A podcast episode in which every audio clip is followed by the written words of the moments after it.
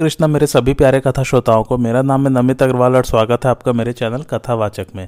भीष्म जी का उपदेश युधिष्ठिर के लिए जारी है। पिछली कथा में हम लोगों ने पढ़ा था कि दक्ष का यज्ञ विध्वंस हो गया था, तो वे शिव जी की आराधना करते हैं और उनसे बोलते हैं कि आपके गढ़ों ने जो है यज्ञ को नष्ट भ्रष्ट कर दिया है, तो यज्ञ की किसी प्रकार पूर्ति हो जाए, आप बस यही कृपा कीजिए। उसके पश्चात दक्ष ने भगवान शंकर की स्तुति की थी। आइए आज की कथा आरंभ करते हैं। महादेव जी की स्तुति करके प्रजापति दक्ष चुप हो गए। तब भगवान शिव ने बहुत प्रसन्न होकर दक्ष से कहा, उत्तम व्रत का पालन करने वाले दक्ष, तुम्हारे द्वारा की हुई इस स्तुति से मैं बहुत संतुष्ट हूँ।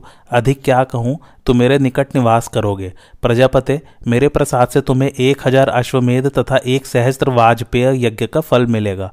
तदंतर लोकनाथ भगवान शिव ने प्रजापति को सांत्वना देते हुए फिर कहा, दक्ष, इस यज्ञ में जो विघ्न डाला गया है इसके लिए तुम खेद न करना। मैंने पहले कल्प में भी तुम्हारे यज्ञ का विध्वंस किया था, यह घटना भी पूर्व कल्प के अनुसार ही हुई है। सुव्रत, मैं पुनः तुम्हें वरदान देता हूँ, इसे स्वीकार करो और प्रसन्न वदन एवं एकाग्रचित होकर मेरी बात सुनो। मैंने पूर्व काल में षडंग वेद, सांख्य योग और तर्क से निश्चित करके देवता और दानवों के लिए भी दुष्कर तप का अनुष्ठान किया था। उसका नाम है पाशुपत व्रत। वह कल्याणमय व्रत मेरा ही प्रकट किया हुआ है। उसके अनुष्ठान से महान फल की प्राप्ति होती है। महाभाग, उसी पाशुपत व्रत का फल तुम्हें प्राप्त हो। अब तुम अपनी मानसिक चिंता त्याग दो। यह कहकर महादेव जी अपनी पत्नी पार्वती तथा अनुचरों के साथ दक्ष की दृष्टि से ओझल हो गए। युधिष्ठिर ने पूछा, पितामह, संसार के जीव दुख और मृत्यु से सदा डरते रहते हैं, अतः आप ऐसा उपदेश करें जिससे हमें उन दोनों का ही भय न रहे। भीष्म जी ने कहा, भारत, इस विषय में नारद और समंग के संवाद रूप प्राचीन इतिहास को उदाहरण दिया जाता है। एक बार नारद जी ने समंग से पूछा, मुनि, तुम सदा आनंद मग्न और शोकहीन से दिखाई देते हो। तुम्हारे भीतर कभी लेश मात्र भी उद्वेग नहीं दिख पड़ता। तुम सदा संतुष्ट और अपने आप में ही स्थित रहकर बालकों की भांति चेष्टा किया करते हो। इसका क्या कारण है? समंग ने कहा, मानद, मैं भूत, वर्तमान और भविष्य के स्वरूप तथा उसके तत्व को जानता हूँ।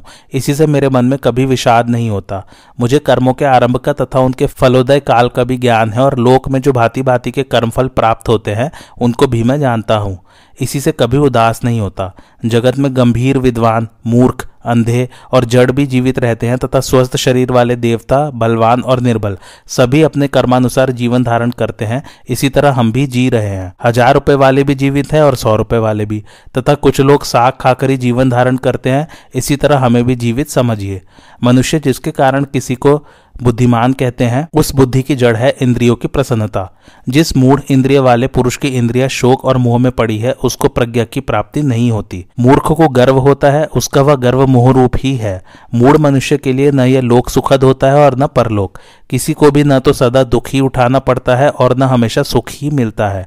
संसार के स्वरूप को परिवर्तित होता देख हमारे जैसे मनुष्य कभी संताप नहीं करते। अनुकूल भोग या सुख पाकर उसका अभिनंदन नहीं करते तथा प्रतिकूल दुख प्राप्त होने पर भी कभी चिंतित नहीं होते।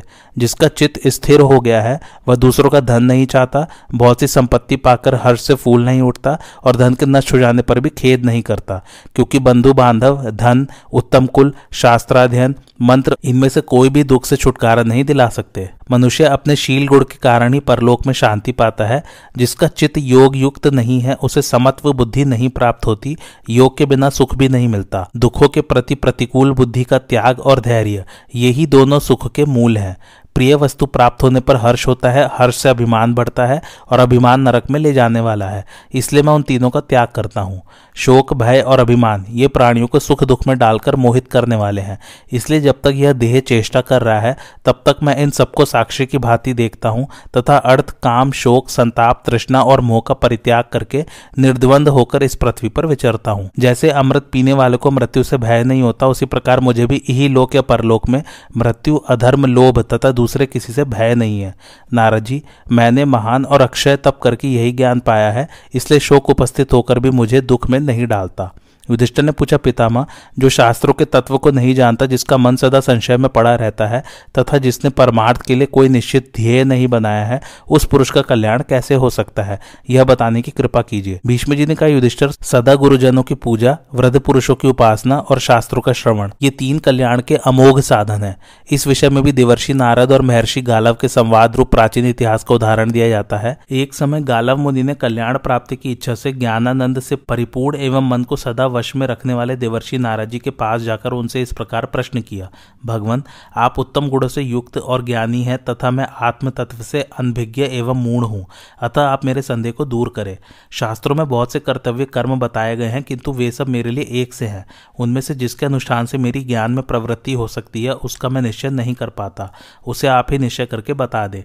सभी आश्रम भिन्न भिन्न कर्तव्यों की ओर दृष्टि दिलाते हैं तथा यह श्रेष्ठ है यह श्रेष्ठ है ऐसा कहते हुए वे सब लोगों से अपने ही सिद्धांतों की श्रेष्ठता का प्रतिपादन करते हैं। दूसरी ओर विभिन्न शास्त्रों के द्वारा भांति भांति के उपदेश पाकर मनुष्य नाना प्रकार के शास्त्रीय कर्मों में स्थित है और सभी अपने अपने शास्त्रों की प्रशंसा करते हैं। इधर मैं भी अपने शास्त्र से ही संतुष्ट हूँ। ऐसी दशा में उनको और अपने को समान रूप से संतुष्ट देखकर मुझे कल्याण प्राप्ति के उपाय का ठीक ठीक निश्चय नहीं हो पाता। यदि शास्त्र एक होता तो श्रेय का उपाय भी एक ही होने के कारण स्पष्ट रूप से समझ में आ जाता, किंतु बहुत से शास्त्रों ने मिलकर श्रेय मार्ग को अत्यंत गूढ़ बना डाला है जिससे अब वह संशयग्रस्त जान पड़ता है। इसलिए मैं आपकी शरण में आया हूँ, कृपा करके मुझे श्रेय के वास्तविक मार्ग का उपदेश दीजिए। नारद जी ने कहा, तात आश्रम चार है और शास्त्रों में उनकी पृथक पृथक कल्पना की गई है। तुम गुरु की शरण लेकर उन सबको यथार्थ रूप से जानो। उन चारों आश्रमों के स्वरूप और गुण आदि भिन्न भिन्न है। स्थूल दृष्टि से विचार करने पर वे सर्वोत्तम अभीष्ट अर्थात श्रेय मार्ग का निश्चयात्मक ज्ञान नहीं करा पाते। कुछ सूक्ष्मदर्शी विद्वानों ने ही आश्रमों के परम तत्व को ठीक ठीक समझा है। जो अच्छी तरह कल्याण करने वाला और संशय से रहित हो उसे ही श्रेय कहते हैं। सुहृदों पर अनुग्रह करना, शत्रुभाव रखने वाले दुष्ट पुरुषों को दंड देना तथा धर्म अर्थ और काम का संग्रह करना, इन सबको विद्वान पुरुष श्रेय कहते हैं। पाप कर्म से दूर रहना, पुण्य कर्मों का निरंतर अनुष्ठान करना, सत्पुरुषों के साथ रहकर सदाचार का ठीक ठीक पालन करना, संपूर्ण प्राणियों के प्रति कोमल और व्यवहार में सरल होना, मीठी वाणी बोलना, देवताओं पितरों और अतिथियों को उनका भाग देना तथा भरण पोषण करने योग्य व्यक्तियों का त्याग न करना, यह श्रेय का निश्चित साधन है। सत्य बोलना भी श्रेयस्कर है किंतु सत्य को यथार्थ रूप से जानना कठिन है। मैं तो उसे ही सत्य कहता हूँ जिससे प्राणियों का अत्यंत हित होता हो। अहंकार का त्याग, प्रमाद को रोकना, संतुष्ट होना, अकेले रहकर धर्म का पालन, धर्माचरण पूर्वक वेद और वेदांतों का स्वाध्याय तथा उनके सिद्धांत को जानने की इच्छा कल्याण का अमोघ साधन है। जिससे कल्याण प्राप्ति की इच्छा हो उस मनुष्य को शब्द रूप रस स्पर्श और गंध इन विषयों का अधिक सेवन नहीं करना चाहिए। रात में घूमना, दिन में सोना, आलस्य, चुगली, गर्व, अधिक परिश्रम करना तथा परिश्रम से बिल्कुल दूर रहना, ये सब बातें श्रेय चाहने वाले के लिए त्याज्य हैं। दूसरों की निंदा करके अपनी श्रेष्ठता सिद्ध करने का प्रयत्न न करें। साधारण मनुष्य की अपेक्षा जो अपने में विशेषता है वह उत्तम गुणों द्वारा ही प्रकट होनी चाहिए। गुणहीन मनुष्य ही अधिकतर अपनी तारीफ के पुल बांधा करते हैं। वे अपने में गुणों की कमी देख दूसरे गुणवान पुरुषों के दोष बताकर उन पर आक्षेप किया करते हैं।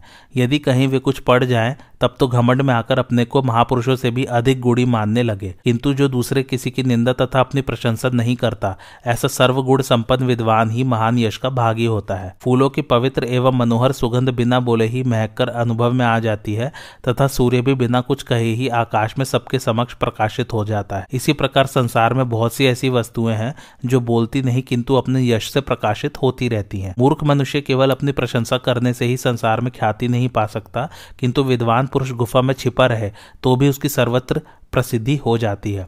बुरी बात जोर जोर से कही जाए तो भी वह शांत हो जाती है, अर्थात लोक में उसका आदर नहीं होता, किंतु अच्छी बात धीरे से कहने पर भी संसार में प्रकाशित होती रहती है। उसका सबके ऊपर प्रभाव पड़ता है। घमंडी मूर्खों की कही हुई बहुत सी असार बातें उनके दूषित हृदय का ही परिचय देती है। इस कारण अच्छे लोग ज्ञान की खोज करते हैं। मुझे तो सब प्राणियों के लिए ज्ञान की प्राप्ति ही अच्छी जान पड़ती है। बुद्धिमान पुरुष ज्ञानवान होने पर भी बिना पूछे किसी को कोई उपदेश न करे, अन्यायपूर्वक पूछने पर भी किसी के प्रश्न का उत्तर न दे, जड़ की भांति चुपचाप बैठा रहे। मनुष्य को सदा धर्म में लगे रहने वाले साधु महात्माओं तथा स्वधर्म परायण उदार पुरुषों के समीप निवास करने का विचार करना चाहिए। जहाँ चारों वर्णों के धर्मों का परस्पर सम्मिश्रण होता हो वहाँ श्रेय की इच्छा वाले पुरुष को नहीं रहना चाहिए। किसी कर्म का आरम्भ न करने वाला और जो कुछ मिल जाए उसी से संतुष्ट रहने वाला पुरुष भी पुण्यात्माओं के साथ रहने से पुण्य और पापियों के संसर्ग में रहने से पाप का भागी होता है। जैसे जल और अग्नि के संसर्ग से क्रमशः शीत और उष्ण स्पर्श का अनुभव होता है, उसी प्रकार पुण्य आत्मा और पापियों के संग से पुण्य एवं पाप दोनों का संयोग हो जाता है। जहां ब्राह्मण अन्यायपूर्वक प्रश्न करने वाले पुरुषों को धर्म का उपदेश करता हो, आत्मज्ञानी को उस देश का परित्याग कर देना चाहिए। जहां के लोग बिना किसी आधार के ही विद्वानों पर दोषारोपण करते हो, वहां कौन रहेगा। जहां लालची मनुष्य ने प्रायः धर्म की मर्यादा तोड़ डाली हो, उस देश को कौन नहीं त्याग देगा। परंतु जहां के लोग मात्सर्य और शंका से रहित होकर धर्माचरण करते हो, वहां पुण्यशील महात्माओं के पास अवश्य निवास करना चाहिए। जिस देश में मनुष्य धन के लिए धर्म का अनुष्ठान करते हो, वहां कभी न रहें, क्योंकि वहां के निवासी पापी होते हैं। जहां जीवन रक्षा के लिए लोग पाप कर्म से जीविका चलाते हो, जहां राजा और उसके सेवकों में कोई अंतर न हो तथा जहां के मनुष्य अपने कुटुंबीजनों के पहले ही भोजन कर लेते हो, उस राष्ट्र को ज्ञानी पुरुष त्याग दे। जहां धर्म में श्रद्धा रखने वाले सनातन धर्मी श्रोत्रिय ब्राह्मण ही यज्ञ कराने और पढ़ाने के कार्य में नियुक्त हो तथा उन्हीं लोगों को पहले भोजन कराया जाता हो, उस देश में निवास करना उचित है। जहां स्वाहा, स्वधा तथा वशटकार अर्थात अग्निहोत्र, श्राद्ध और इंद्रयाग का भलीभांति अनुष्ठान होता हो, जहाँ के लोग बिना मांगे ही भिक्षा देते हो, जहाँ दुष्टों को दंड दिया जाता और साधु पुरुषों का सम्मान किया जाता हो, वहाँ पुण्यशील महात्माओं के बीच निवास करना चाहिए। जो जितेंद्रिय पुरुषों पर क्रोध और साधु महात्माओं के प्रति अत्याचार करते हो, उन लोभी और उद्दंड पुरुषों को जिस देश में अत्यंत कठोर दंड दिया जाता हो तथा जहाँ का राजा सदा धर्मपरायण होकर धर्मानुसारी राज्य का पालन करता हो और संपूर्ण कामनाओं का स्वामी होकर भी विषय भोग से विमुख रहता हो, वहाँ बिना विचारे ही निवास करना चाहिए। क्योंकि राजा के शील स्वभाव जैसे होते हैं, वैसी ही उसकी प्रजा भी होती है। वह अपने कल्याण का समय उपस्थित होने पर अपनी प्रजा का भी कल्याण करता है। तात, तुम्हारे प्रश्न के अनुसार यह मैंने श्रेय मार्ग का संक्षेप से वर्णन किया है। विस्तार से तो आत्म कल्याण की परिगणना हो ही नहीं सकती। जो इस प्रकार की वृत्ति से रहकर जीविका चलाता और प्राणियों के हित में मन लगाए रहता है, उस पुरुष को स्वधर्म रूप तप के अनुष्ठान से इस लोक में ही परम कल्याण की प्राप्ति हो जाएगी। युधिष्ठिर ने पूछा, पितामह, मेरे जैसा राजा किस प्रकार योग युक्त होकर पृथ्वी का पालन कर सकता है तथा किन गुणों से युक्त होने पर वह आसक्ति के बंधन से छुटकारा पा सकता है। भीष्म जी ने कहा, इस विषय में राजा सगर के प्रश्न करने पर अरिष्ट नेमी ने जो उत्तर दिया था, वह प्राचीन इतिहास में तुम्हें सुनाऊंगा। सगर ने पूछा, ब्राह्मण, श्रेय प्राप्ति का सर्वोत्तम उपाय क्या है? क्या करने से मनुष्य को इस लोक में ही परम सुख अर्थात मोक्ष की प्राप्ति हो सकती है? किस तरह शोक और क्षोभ से पिंड छूट सकता है? मुझे यह जानने की इच्छा है। भीष्म जी कहते हैं, सगर के इस प्रकार पूछने पर समस्त शास्त्र वेत्ताओं में श्रेष्ठ ताक्षरी अरिष्ट नेमी ने उनमें दैवी संपत्ति के गुण जानकर उनको इस प्रकार उत्तम उपदेश किया। सगर, संसार में मोक्ष का ही सुख वास्तविक सुख है, परंतु जो धन और धान्य के उपार्जन में व्यग्र तथा पुत्र और पशुओं में आसक्त हो रहा है, उस मूर्ख मनुष्य को उसका यथार्थ ज्ञान नहीं होता। जिसकी बुद्धि विषयों में आसक्त है, उसका मन अशांत होता है। ऐसे पुरुष की चिकित्सा करनी कठिन है। स्नेह बंधन में बंधे हुए अज्ञानी का मोक्ष नहीं हो सकता। अब मैं तुम्हें स्नेह के बंधनों का परिचय देता हूँ, सुनो। समझदार मनुष्य को ये बातें कान लगाकर और ध्यान देकर सुननी चाहिए। तुम न्यायपूर्वक इंद्रियों से विषयों का अनुभव करके उनसे अलग हो जाओ और आनंद के साथ विचरते रहो। इस बात की परवाह न करो कि संतान हुई है या नहीं। इंद्रियों का विषयों के प्रति जो कौतूहल है, उसे मिटाकर मुक्त की भांति विचरो और दैवेच्छा से जो भी लौकिक पदार्थ प्राप्त हो, उनमें समान भाव रखो। राग द्वेष न करो। मुक्त पुरुष सुखी होते और संसार में निर्भय होकर विचरते हैं, किंतु जिनका चित्त विषयों में आसक्त होता है, वे चींटियों और कीड़ों की तरह आहार का संग्रह करते करते ही नष्ट हो जाते हैं।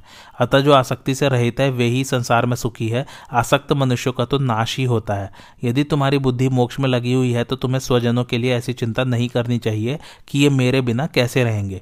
प्राणी स्वयं जन्म लेता है, स्वयं बढ़ता है और स्वयं ही सुख दुख तथा मृत्यु को प्राप्त होता है। मनुष्य पूर्व जन्म के कर्मों के अनुसार ही भोजन, वस्त्र तथा अपने माता पिता के द्वारा संग्रह किया हुआ धन प्राप्त करते हैं। संसार में जो कुछ मिलता है, वह पूर्वकृत कर्मों के फल के अतिरिक्त कोई वस्तु नहीं है। भूमंडल के समस्त जीव अपने कर्मों से सुरक्षित होकर जगत में विचरते हैं और विधाता ने उनके प्रारब्ध के अनुसार जो कुछ भोग नियत कर दिया है, उसे प्राप्त करते हैं। जो स्वयं ही शरीर की दृष्टि से मिट्टी का लौंदा, परतंत्र तथा अस्थिर है, वह स्वजनों की रक्षा और पोषण करने का अभिमान क्यों करता है? तुम देखते हो और बचाने का भारी से भारी यत्न भी करते हो, तो भी जब मौत तुम्हारे स्वजन को मारे बिना नहीं छोड़ती, तो तुम्हारी क्या ताकत है? इस बात पर स्वयं विचार करो। तुम्हारे ये सगे संबंधी जीवित भी रहे और इनके भरण पोषण का कार्य समाप्त न भी हुआ हो, तब भी तो तुम एक दिन इन्हें छोड़कर मर जाओगे। अथवा जब कोई स्वजन मरकर इस लोक से चला जाएगा, उस समय वहां वह सुखी होगा या दुखी, इस बात को तो तुम नहीं जान सकोगे। अतः इस पर स्वयं विचार करो। तुम मर जाओ या जीवित रहो, तुम्हारे कुटुंब का प्रत्येक मनुष्य अपने अपने कर्म का ही फल भोगेगा। ऐसा जानकर तुम्हें अपने कल्याण साधन में लग जाना चाहिए। संसार में कौन किसका है, इसका भलीभांति विचार करके दृढ़ निश्चय के साथ अपने मन को मोक्ष में लगा दो। अब आगे की बात पर भी ध्यान दो। जिसने क्षुधा, पिपासा, क्रोध, लोभ और मोह आदि भावों पर विजय पाली है, उस सत्व संपन्न पुरुष को मुक्त ही समझना चाहिए। जो मोहवश प्रमाद के कारण जुआ, मद्यपान, स्त्री संसर्ग तथा समरज्ञा आदि में प्रवृत्त नहीं होता, वह भी मुक्त ही है। जो सदा योग युक्त होकर स्त्री में भी आत्मदृष्टि ही रखता है, उसे भोग्य बुद्धि से नहीं देखता, वही यथार्थ मुक्त है। जो प्राणियों के जन्म, मृत्यु और कर्मों के तत्व को ठीक ठीक जानता है, वह भी इस संसार में मुक्त ही है। जो हजारों और करोड़ों गाड़ी अन्न में से एक प्रस्त शेर भर को ही पेट भरने के लिए पर्याप्त समझता है, उससे अधिक संग्रह करना नहीं चाहता तथा बड़े से बड़े महल में भी मांच बिछाने भर की जगह को ही अपने लिए आवश्यक मानता है, वह मुक्त हो जाता है। जो थोड़े से लाभ में ही संतुष्ट रहता है, जिसे माया के अद्भुत भाव छू नहीं सकते, जिसके लिए पलंग और भूमि की शैया एक सी है, जो रेशमी वस्त्र, कुश के बने कपड़े, ऊनी वस्त्र और वलकल को समान भाव से देखता है, संसार को पांच भौतिक समझता है तथा जिसके लिए सुख दुख, लाभ हानि, जय पराजय, इच्छा द्वेष और भय उद्वेग बराबर है, वह सर्वथा मुक्त ही है। जो इस देह को रक्त, मल, मूत्र तथा बहुत से दोषों का खजाना समझता है और इस बात को कभी नहीं भूलता कि बुढ़ापा आने पर झुर्रियां पड़ जाएंगी, बाल पक जाएंगे, देह दुबला पतला एवं सौंदर्यहीन हो जाएगा, कमर भी झुक जाएगी, पुरुषार्थ नष्ट हो जाएगा, आंखों से सूझ नहीं पड़ेगा, कान बहरे हो जाएंगे और प्राण शक्ति छीड़ हो जाएगी, वह पुरुष मोक्ष प्राप्त करता है। ऋषि, देवता और असुर सब इस लोक से परलोक को चले गए। हजारों प्रभावशाली राजाओं को पृथ्वी छोड़कर जाना पड़ा है। इस बात को जो सदा याद रखता है वह मुक्त हो जाता है। संसार में धन दुर्लभ है और क्लेश सुलभ। कुटुंब के पालन पोषण में भी यहाँ बहुत कष्ट उठाना पड़ता है। इतना ही नहीं, गुणहीन संतान तथा विपरीत गुणों वाले मनुष्य से भी पाला पड़ता है। इस प्रकार संसार में अधिकांश कष्ट ही दिखाई देता है। यह जानकर भी कौन मनुष्य मोक्ष का आदर नहीं करेगा। शास्त्रों के अवलोकन से ज्ञानवान होकर जो संपूर्ण मानव जगत को असार समझता है, वह सब प्रकार से मुक्त ही है। मेरे इस वचन को सुनने के पश्चात तुम्हारी बुद्धि गृहस्थ आश्रम में स्थिर हो या संन्यास आश्रम में, वहां ही रहकर मुक्त की भांति आचरण करो। राजा सगर अरिष्ट नेमी के उपयुक्त उपदेश को सुनकर मोक्ष प्रयोगी गुणों से युक्त हो प्रजा का पालन करने लगे। युधिष्ठिर ने कहा, पितामह, जैसे अमृत पीने से मन नहीं भरता, उसी तरह आपके वचन सुनने से मुझे तृप्ति नहीं होती। इसलिए पूछता हूँ, पुरुष कौन सा कर्म करे तो उसे इस लोक और परलोक में परम कल्याण की प्राप्ति हो सकती है, यही बताने की कृपा करें। भीष्म जी ने कहा, युधिष्ठिर, इस विषय में भी मैं पूर्ववत तुम्हें एक प्राचीन प्रसंग सुना रहा हूँ। एक बार महायशस्वी राजा जनक ने महात्मा पराशर जी से पूछा, मुनिवर, कौन सा कर्म संपूर्ण प्राणियों के लिए इस लोक और परलोक में भी कल्याणकारी है? राजा का यह प्रश्न सुनकर तपस्वी पराशर मुनि ने उन पर अनुग्रह करने की इच्छा से कहा। पराशर जी बोले, राजन, धर्म का आचरण ही इस लोक और परलोक में कल्याण करने वाला है। धर्म की शरण लेने वाला मनुष्य स्वर्ग लोक में सम्मानित होता है। सभी आश्रम वाले धर्म में आस्था रखकर अपने अपने कर्मों का अनुष्ठान करते हैं। संसार में जीवन निर्वाह के लिए चार प्रकार की जीविका का विधान है। ब्राह्मण के लिए दान लेना, क्षत्रिय के लिए कर लेना, वैश्य के लिए खेती आदि और शूद्र के लिए सेवा। मनुष्य जिस वर्ण में उत्पन्न होते हैं उसके अनुकूल जीविका भी इच्छा अनुसार प्राप्त हो जाती है। जिसने पूर्व जन्म में शुभ कर्मों का अनुष्ठान नहीं किया है उसे सुख नहीं मिलता। देह त्याग के पश्चात मनुष्य को पुण्य कर्मों से ही सुख की प्राप्ति होती है। पहले जन्म में जो कर्म नहीं किया गया है उसका फल नहीं मिलता। लोग सदा इस बात को याद रखते हैं कि मन, वाणी, चक्षु और हाथों के द्वारा किए हुए चार प्रकार के कर्म ही दूसरे जन्म में फल की प्राप्ति कराने वाले होते हैं। लोक यात्रा के निर्वाह और मन की शांति के लिए वैदिक वचनों को प्रमाण माना गया है। मनुष्य नेत्र, मन, वाणी और क्रिया के द्वारा चार प्रकार के कर्म करते हैं। उनमें जिसका जैसा कर्म होता है उन्हें वैसे ही फल की प्राप्ति होती है। कर्म के फल रूप से कभी केवल सुख, कभी केवल दुख और कभी दोनों एक साथ प्राप्त होते हैं। पुण्य या पाप कोई भी कर्म क्यों ना हो, फल भोगे बिना उसका नाश नहीं होता। जब तक मनुष्य पाप के फल रूप दुख के भोग से छुटकारा नहीं पा जाता तब तक उसका पुण्य अक्षय की भांति स्थित रहता है। जब पाप जनित दुख का भोग समाप्त हो जाता है तब पुरुष अपने पुण्य कर्म के फल का उपभोग आरंभ करता है। जब पुण्य का भी क्षय हो जाता है तब फिर वह पाप का फल भोगता है। आज की कथा यहीं समाप्त होती है। कैसी लगी आप लोगों को मेरी कथा, मुझे कमेंट करके ज़रूर बताइए और मेरे चैनल कथा वाचक को लाइक, शेयर और सब्सक्राइब जरूर कीजिए। Thanks for watching. धन्यवाद।